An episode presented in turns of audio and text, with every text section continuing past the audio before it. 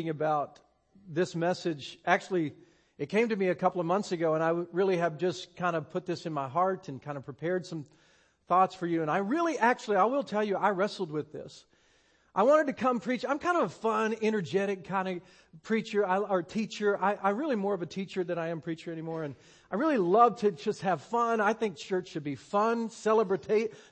I think it should be inspiring that you should leave here going, man, that was good. I believe at our church we try to be life giving. Because I've been in a lot of churches that were life sucking. and just pulled it right out of you. And so I like to be life giving. And I think the other thing is we like to be, like I need it to be practical. Like I don't think people are trying to know, and I get it, right? We uh, hermeneutical things and uh, homiletics and all those things. I could teach that. I've been to seminary, but I don't think that's really what we need. I think we need practical things of God. Like I know, I'm uh, like when I was raising my kids. I have three kids. My daughter is our worship leader at our church. She had to stay behind uh, to take care of that. Um, and I was raising my kids. I, I literally needed somebody to tell me how to do this. Like I, I like how do I raise these kids? right? How do I stay married to this beautiful woman? How do I, how do I love people? How do I love my neighbor? Anybody got a neighbor that you just don't want to love? You got one of those, right?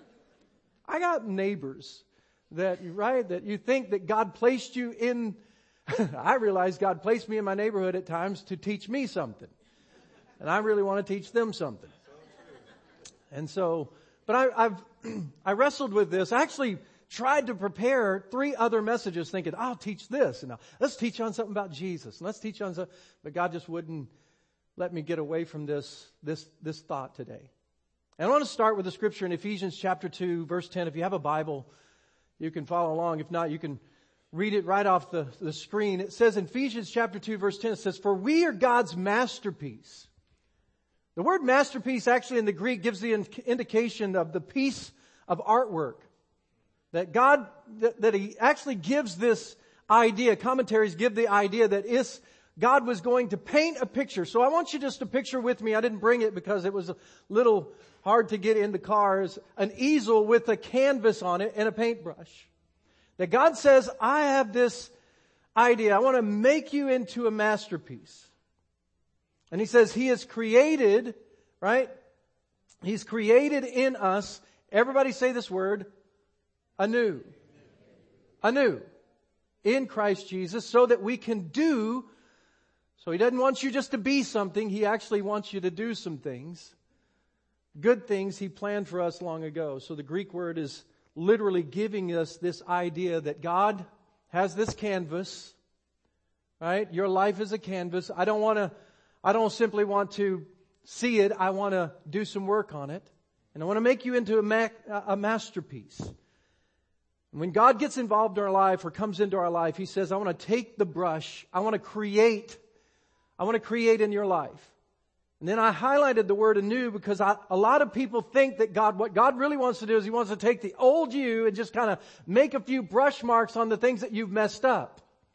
Like God just kind of wants to take the brush and on the canvas He just kind of wants mark through this or mark through that, all the bad stuff, I kind of eradicate that. But He doesn't do that. What He wants to do is He wants to create a fresh canvas. A brand new, blank page. I'm not sure you heard me. Because I think if you did and you realized what I'm saying is that God doesn't take the old you and just remodel it. God takes the old you and changes it and makes it anew. And I know many of this is going to sound pretty familiar because your pastor does a great job of teaching this thought. Because God doesn't just take the old pieces of you and put them back together or the messes that you've made and clean it up. He gives you a brand new start, a blank page, and He makes us brand new. So we can do some things. Or, let me say it like this, go back to that. You can be some things that God has planned for you to be long before you were ever created. So God is the artist, and He wants to make brushstrokes on our lives. And so you'll know that, that when He does it, that it is uniquely Him. You gotta hear this. That when God does something in your life, it's uniquely Him. So just like there's paintings that are out there that are uniquely, like you can tell a Rembrandt just because it's uniquely Rembrandt. You can tell a Picasso because it's uniquely, Picasso. and I'm not an art lover. Like if I go to a museum, I can see all of it in like six seconds and I'm like, all right, let's go have lunch. right? but, and my wife like would drag me to like, we went to Washington she's like, hey, you gotta, we gotta go into all these museums. We go into museums. She's like standing looking at stuff. I'm like, yeah, saw that. That's good. And let's go. Where are we eating? And so the, but, but it's, when God gets involved in your life, it's uniquely God. It's uniquely Him. Like when I see certain artists, I can tell it's uniquely them. And when God grabs the brush and paints in your life, it's uniquely God. And honestly, I'm not sure we always know what those brush marks are. So the message that, that I'm sharing today is a little bit, maybe a little more doctrinal, but I really feel this in my spirit for all of us today. Because I want you to know God. I actually, I don't want you just to know about God. That's one of the things I teach Harvest churches. We, we sit there with all these people and I say, I don't want you just to know about God because many of them have religion, right? Religion has this mindset of conformity, but God comes, He sends Jesus so that you would be transformed. Like God's not interested in just conformity. God's interested in transforming you, right? And I want to give you some I want to give you some truths today and then I want to give you some practical. I'm always one of those guys that I just want to, don't want to just leave you with some, here's what the Bible says. I want to tell us how we can make it applicable to our life. And so the brush stroke of God that I want to talk about is that word transformation that you saw on the screen. And when God paints on your life, He doesn't just improve you, He changes you. And there's a big difference. I think that people come into the religion's idea because of what religion does. Religion creates conformity, but God creates transformation. Like God doesn't just want us to start looking like some things, right? He wants to change us to be like Him. This actually got stirred in my heart several months ago when someone brought up to me, they came up to me and actually said, um, they were telling me God doesn't really, like, like I can have God in my life, but God really doesn't ask me to change. Like, like I can have Jesus, but I, like, I don't, but Jesus isn't asking me to change my life. And I said that change will never be a bad thing. And when you accept Jesus in your life, you can't help but change. Right? He can't, like, like change isn't a bad thing. Like I have siblings that I'm praying for and they'll say to me, but Charlie, if I start living like that, that means I got to give up all these things. I'm like, listen, God, God will take care of that. All I want you to do is come let God change you. Right? Just come let God in. Right? All he said to the children of Israel, all I want you to do is get out of Egypt. Right? Don't do any work, just get out of there. And then I'll work on getting Egypt out of you. Right? It's that transformation. And so, and cha- listen, change is never for the worst. Like if I get, if I give my life to God, what's going to be bad? Nothing. Nothing. It's going to be good. There's no bad change when you're in Jesus. And it's just allowing God to do something in you. I'm going to give you three truths. Here's, here's the first one. That is that the gospel actually means change. Like I know it's the good news and I know it's the good story if you would in the Greek, but it actually means change. That's what the gospel means. Gospel does not mean religion. Right?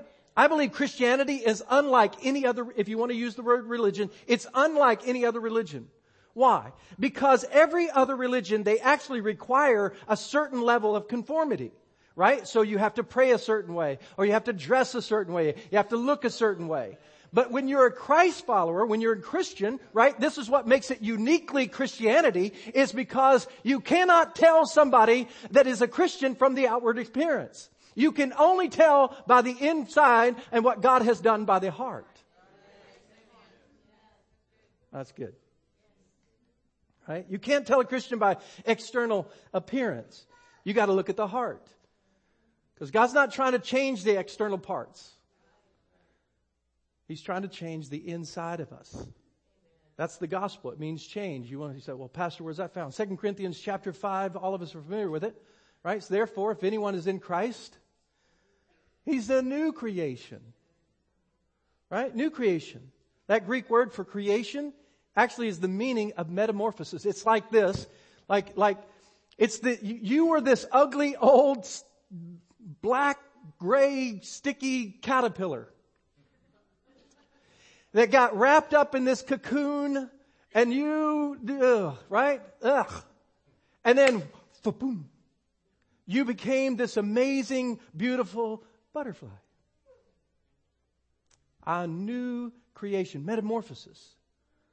And it's not just improved, you changed anew. That's what God is doing. He's painting. The church is the cocoon, listen, or the easel, if you would. I used to say, I, th- I, now, I think God's big deal when it comes to parachurch ministry, if you want to say church ministry, I think the church is God's big deal on the planet. But it's not the big deal. The church, the body of Christ, the capital C is not the big deal when we are, we are just the vehicle or the easel so that he can put the canvas of your life on so that he can do his work on. I gotta hear this. Like the church doesn't change you. Denomination doesn't change you. Non-denomination doesn't change you. right? You're being like, that's why involved, listen, it doesn't change you. It, being involved in the church, in the local church is important. Because all things become new, right? Your emotions become new, your marriage becomes new, your thoughts become new, your habits become new. All of it becomes brand new in Him. The gospel has changed. Let me show it to you in story form. Um, we sang about it just a little bit ago. Nicodemus comes to Jesus there's a man named Nicodemus, John chapter 3, he says, a Jewish religious leader, so he identified him by what, how he was, what he was wearing. Think about that. They knew him by how he dressed. A Jewish religious leader who was a Pharisee, he came to him after dark. So he comes to him, comes to Jesus after dark because he knew he needed to change, but he was concerned with everybody around him what they're going to think. So I'll go to Jesus after dark. I feel that tension sometimes when I'm pastoring our church, when I speak at our church, because many at times are leaning in. They have this dilemma though. Like if I come to Jesus, if I if I if I give my life to Jesus, if I if I go that way, if I let him in, if I walk through that door, like if I go there, right? What's going to happen? Do I let my friends know? Do I let my friends know I won't be doing that anymore? Do I let my, listen, do I let my boyfriend or my girlfriend know that I won't be doing that anymore? Do I let my friends know I won't be gossiping anymore? Right? And the answer is, you ready? Yes. Matter of fact, I get on the phone right now and text them. Hey, boyfriend. Jim, I won't be doing this anymore. Go ahead if you need to. Just kidding. He says he came to Jesus after dark. He came to Jesus to speak. And this is what he says, Rabbi, he said, we all know that God has sent you to teach us. At this point, he only knows Jesus as a teacher. That's all he knows. let me say this. Maybe some of us in this room, we only know Jesus as teacher. But I got to say this. Jesus don't want to just be your teacher. Like I promise you that it's not the goal of Pastor Steve that you come to Grace Church and you just take another deal of notes from a great sermon that he preaches. And you walk out of here and go, man, that was so good. And the notes that I got were amazing. And I'm so, that's not the goal. Now that may achieve the goal, but that's not the goal. The goal goes beyond that. He goes on, what Nicodemus was attracted to was more than just the teacher. Watch what he says. He says, Your miraculous signs are evidence.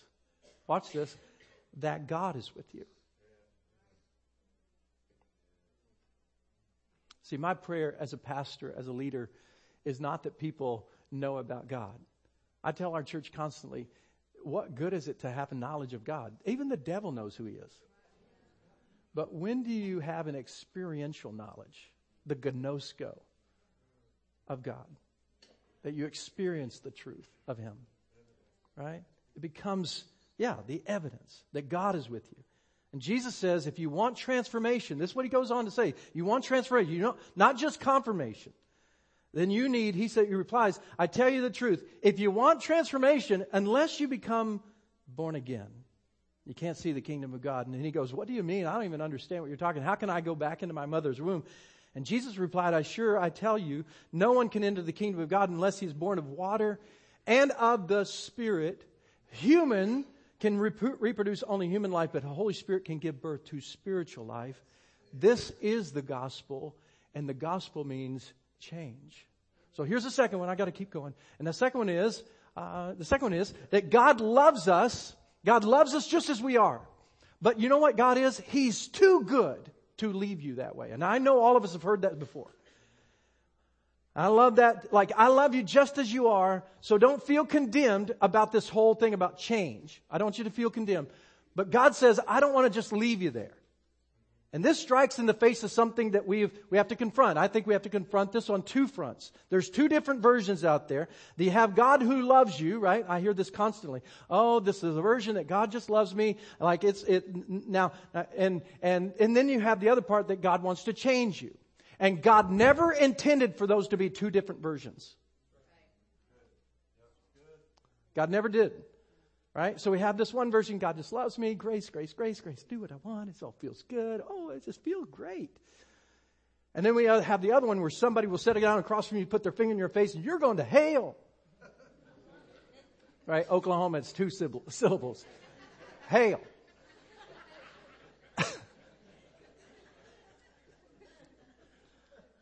But listen, separately, right, you can't get truth out of that.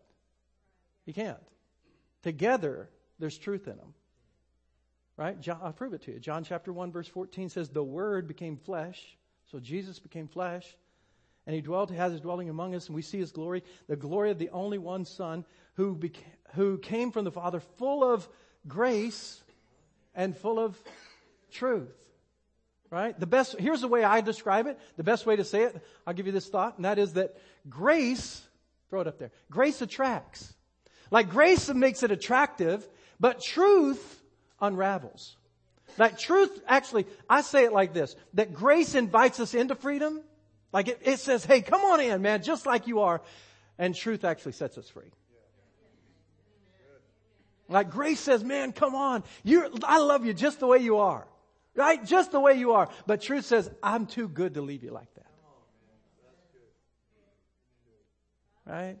That's why occasionally God gives messages like this to confront some things. But you need to understand that both actually work together grace and truth. You can't separate it. I like grace. And then listen, I, I know we're living in a generation right now where I like to have grace. I love grace. I need grace. I'm terrible without God's grace. I tell my people, if you knew the things that I fail at, you would not want me preaching. But God's grace goes before me. But what happens is God's grace is too good to leave me in that place where He says, hey, keep living like that, you're fine. God's truth comes in and says, hey, I want you to know me. Because when you know me, it sets you free. Right? It changes your life and gives you the hope that I've called you to. Here's a third one. Now listen, before I get to that, I actually wanted to look over this one. This is the part of the message where I didn't want to bring it to, to Grace Church because I know that you guys already know this, but I gotta say it. I would be a bad pastor and I would be a bad minister if God told me to tell you this and I left Grace Church and I got to heaven God said, I told you to tell him that and you didn't do it. So I don't want to do that. Is that okay? So here's the third one, and that is, if I'm not changing, I might not really know God. And I put, I deliberately put the words I might not because here it is. I, it's not my job to know, right? I'm not, I'm not your, like, I don't know. I'm not your Holy Spirit. You have a Holy Spirit, right? I'm not your judge. But let's be clear. And that is that 1 John chapter 1 verse 6 says, if we claim to have fellowship with Him and yet walk in darkness, we lie and do not live in the truth. But if we walk in the light as He is in the light, we have fellowship with one another and the blood of Jesus, his son, purifies us from all sin. If we claim that we are without sin, meaning that what I'm doing, God don't care about. Like I heard a, a young lady say to me, uh, Pastor, I know what the Bible says, but God told me this is okay. Like for me, this is the way I like, like I know the Bible says this, but God told me specifically, you're okay, and don't worry about it. I, I, I didn't write that for you basically. I had that. I had somebody tell me that. Like meaning, and then what he says, if we claim that we're without sin, meaning I, what I'm doing, God's okay with it. We deceive ourselves and the truth is not in us. But, but, watch this, if we confess it, right? Notice what the requirement is. Not even, he's not even asking you never to do it again. He's not even asking you to go be right. He literally says, all I want you to do is just acknowledge that it is wrong. All I need to do is just tell me it's right. Just acknowledge it. Like he's not saying, I, I, I, know you're. He's not saying, I, I don't think you're ever going to blow it again. He knows you are. I got I got news for you if you think you're not. right? It could be if you're a person like me. We'll get in this a moment, but I'm I'm not the best person at at at being patient driving. Right? Sioux Falls, South Dakota. You think people know how to drive there because it snows? They don't know how to drive there. They're terrible. I hope none of them are watching right now.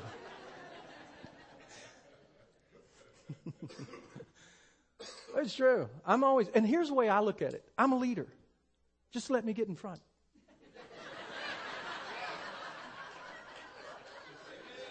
All right? Just let me get in front. I'm a risk taker.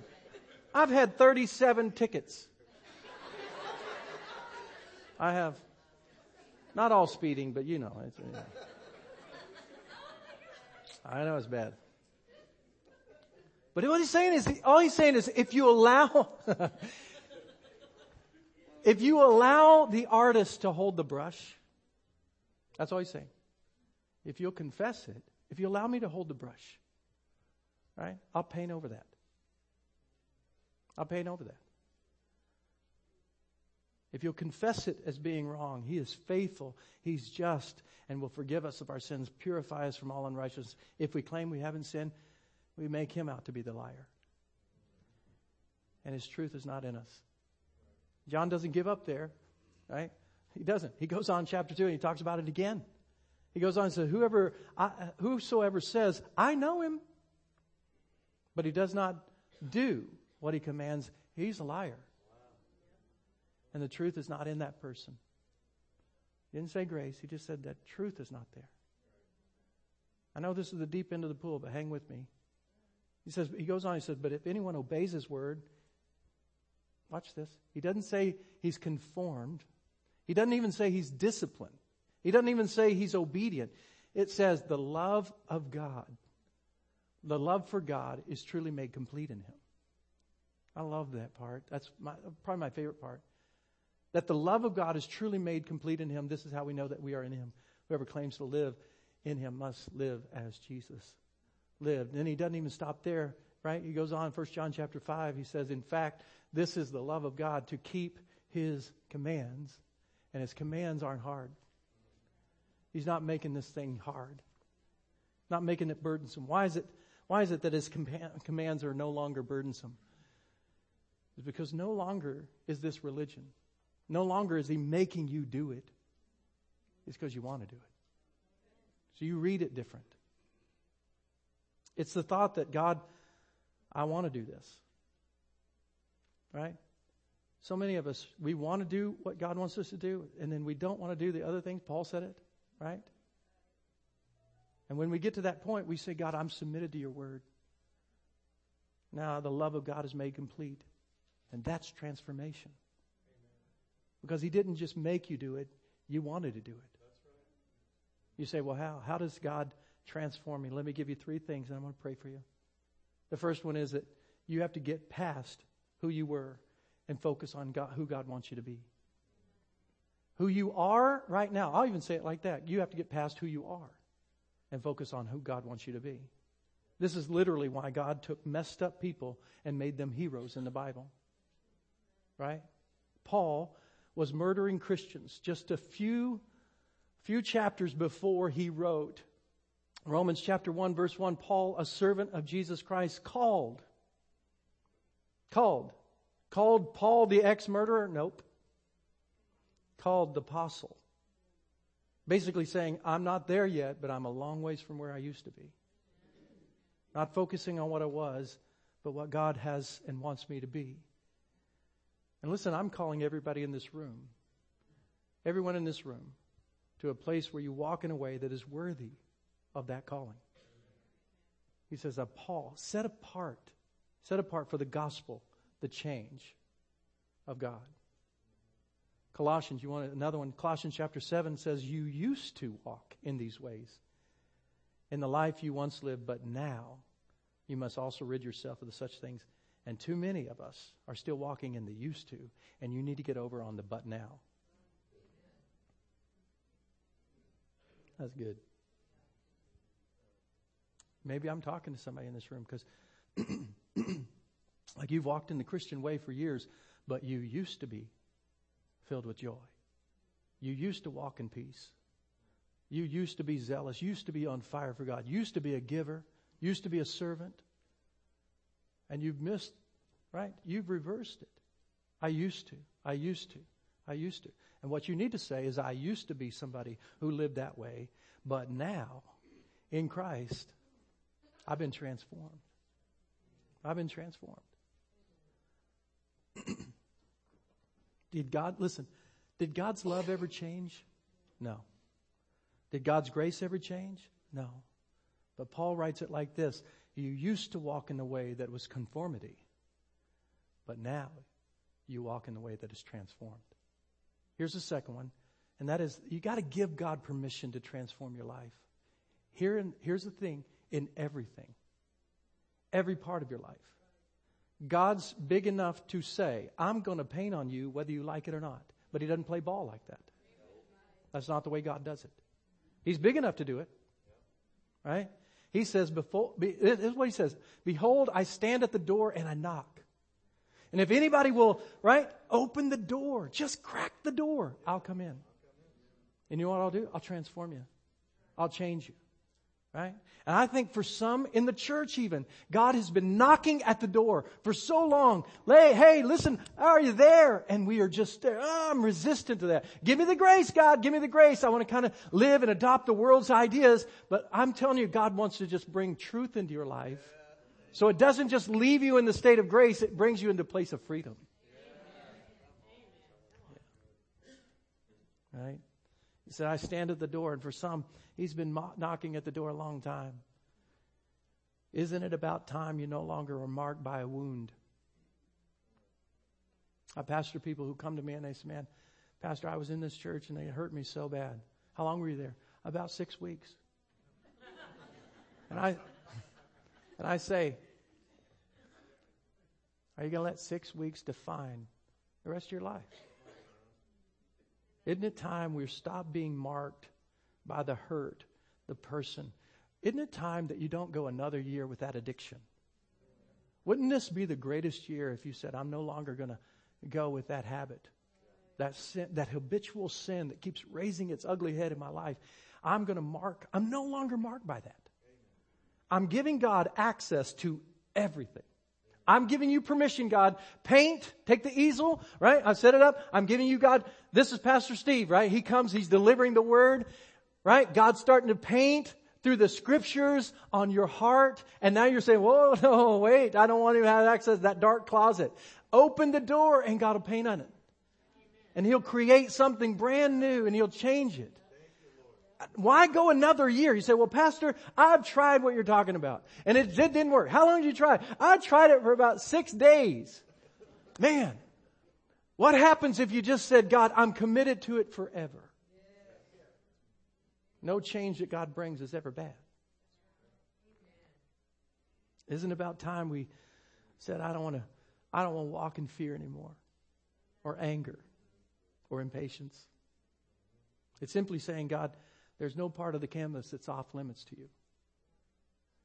And I know there's tough, tough scriptures, but here's Galatians chapter 5. We all know this one where he says, the, the, the, the, the acts of the, the flesh are obvious. And then he goes through and he lists 17 different things, sexual morality, and all these different things. He said, and those who practice these things shall not inherit the kingdom of God. And then he goes, but the fruit of the Spirit, right? So the law was a limiter. Like God had to go, I got to control these people somehow, right? So as a controller. And so he said, hey, I got to control these people. Somehow they're going to live like, so I'll give them a law. And then Jesus comes along and says, I give you a law. Against such thing, there is no limitation. So he says, you know what? A fruit of the Spirit, like, right? You start walking with God. You get the grace of God on the inside. The truth starts setting you free. What happens is you start popping fruit out. right? So like God starts painting on the canvas and it's not so much He paints fruit there, it's that as you're walking and allowing God to transform you, fruit just starts showing up. Love for your neighbor. Right? Joy in the midst of circumstances. You say, what circumstances? Circle, circumstances, just the circle you're standing in. Whatever you're facing, whatever you're going through. Well, peace, right? He goes through it. He says, it's a, it, fruit of the Spirit, love, joy, peace, forbearance. I'm, I'm telling you, my part of, uh, that part, patience is the word, right? My canvas, God is still yet to paint on that part at times. And he goes through and he gives all this. He says, against such things there is no law. Those who belong to Christ Jesus have crucified the flesh with its passions and desires. Meaning, flesh, get behind me. I want Jesus to paint on my life. I want transformation, not confirmation. How do you do it? Let me give you another verse. Psalm 37 says, delight yourself. That word delight in Hebrew is the word like a, a bride adorning herself for a wedding. It's adorn yourself or delight yourself in the Lord. And He will give you, He'll put the desires in your heart. Commit your ways to the Lord. Trust in Him, and He will act. He will bring forth your fruit, your right living as the light and your justice as the noonday. New Testament says it like this in Philippians chapter 2 verse 13. For God is working in you, giving you the desires and the power to do what actually pleases Him. Here's the last one. I'm going to ask who's ever coming to come today for the piano or music team. Here's the third one. That is that I think it's time that we allow allow that transformation to begin today. You know, I hear a lot of people talk about, you know, I'll do that eventually. The procrastination of our church.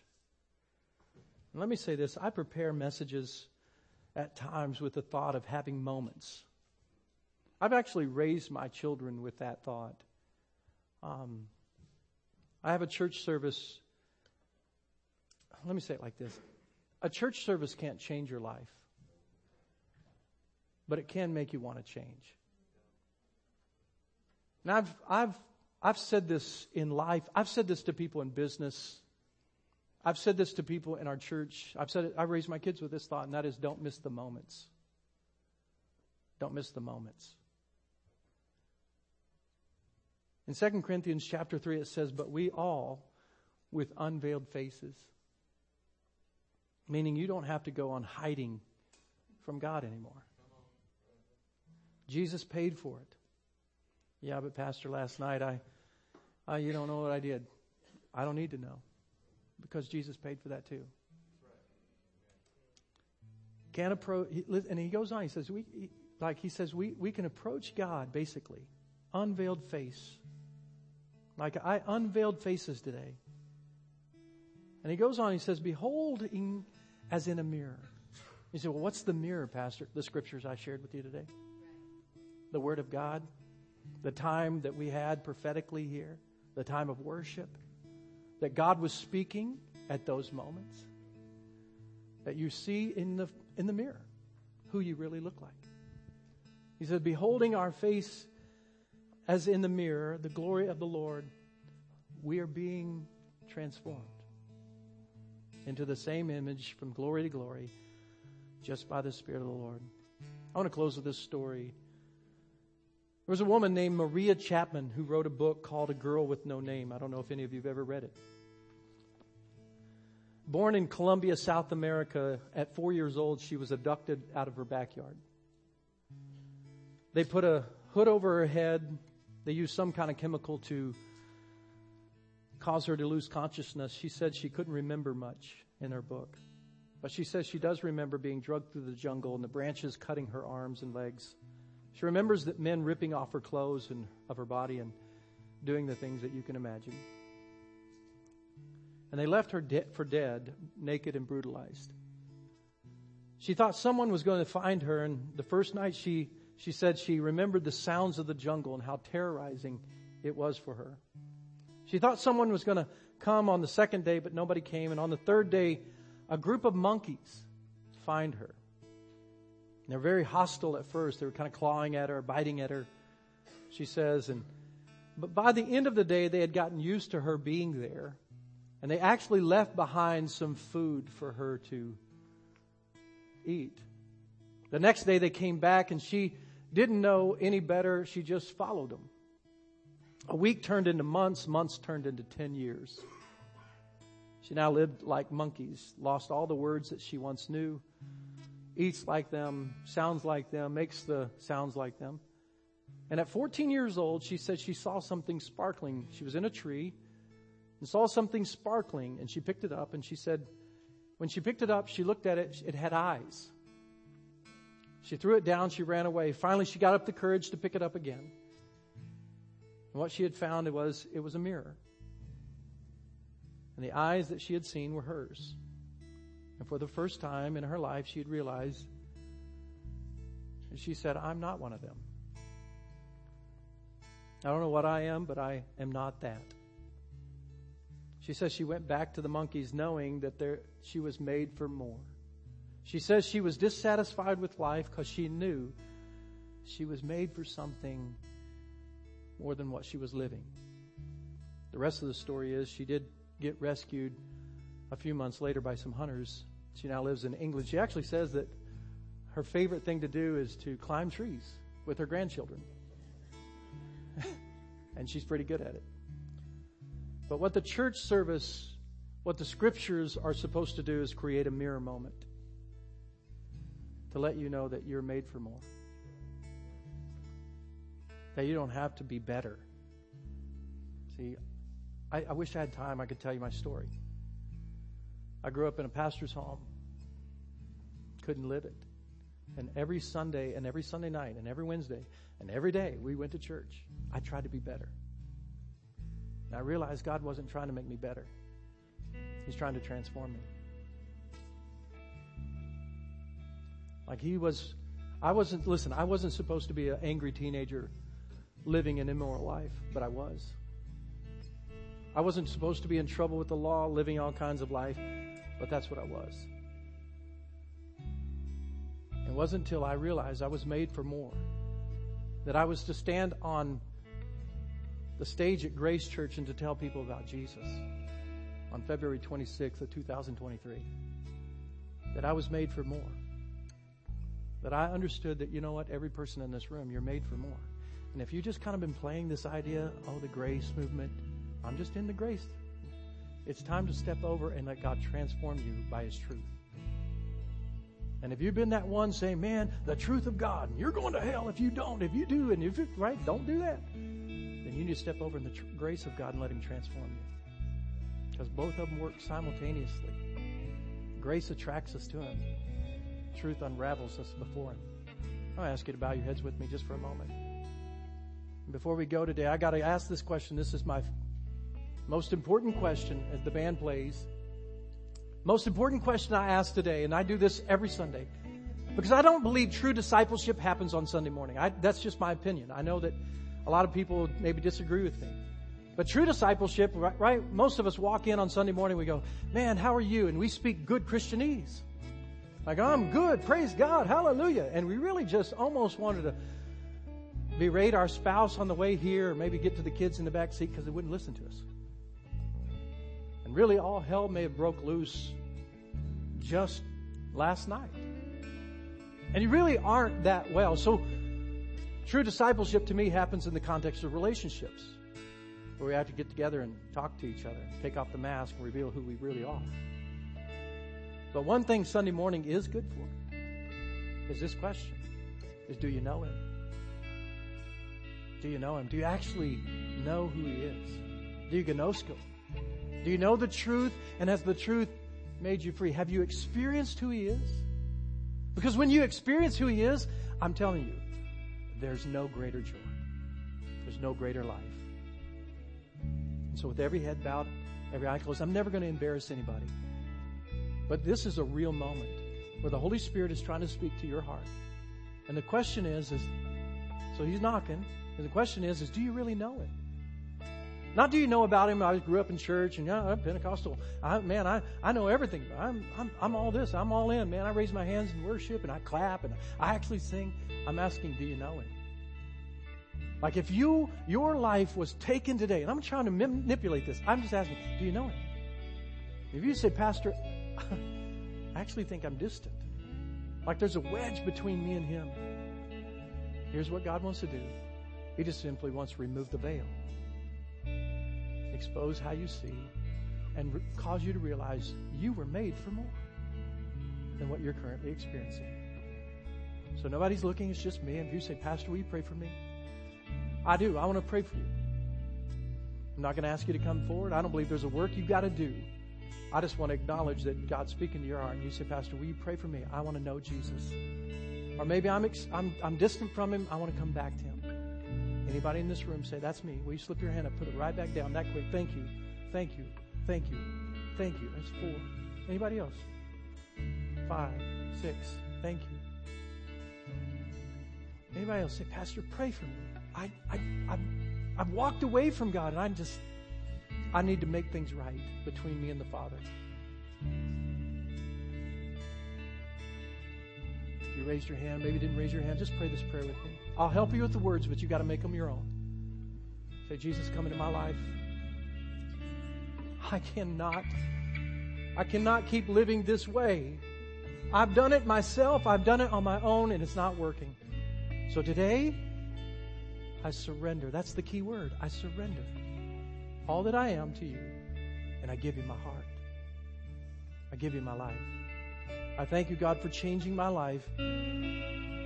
I thank you, God, for your grace, your mercy. I confess you today as my Lord and my Savior, and I believe that you are God's only Son, risen from the dead, and my, my salvation. Today I give you my life. In Jesus' name, everybody said together, Amen. Can you give the Lord a hand clap of praise? Amen. Stand with me. Are you blessed? I'm going to have uh, Gretchen if she would come and just dismiss us this morning. Thank you. Thank you. Thank you. Good word. I was reminded as he was talking about, um, I was at a, an event, a fundraiser event, Red Feather Gala, one, um, one time and there was an artist that was painting. They have live paintings during our dinner. And he was painting it and at the end they auctioned it and it went for $37,000 a painting. Now that, the price of our very first home was $35,000. I was like, whoa, right? And so obviously that wasn't in uh, 2023, but, um, I just want to remind you, like, don't discredit that this is for you. Don't sell yourself short and don't devalue you because the one that sets the value for anything is the one that pays the price. And that was him. Not only was he the creator, but he paid the price. And so whoever bought that painting, they set the value of that painting because it was worth it for them. So just let this set in you what Charlie had to bring today and marinate it in you throughout the week. And you guys have a great week. Amen. All right. Be blessed.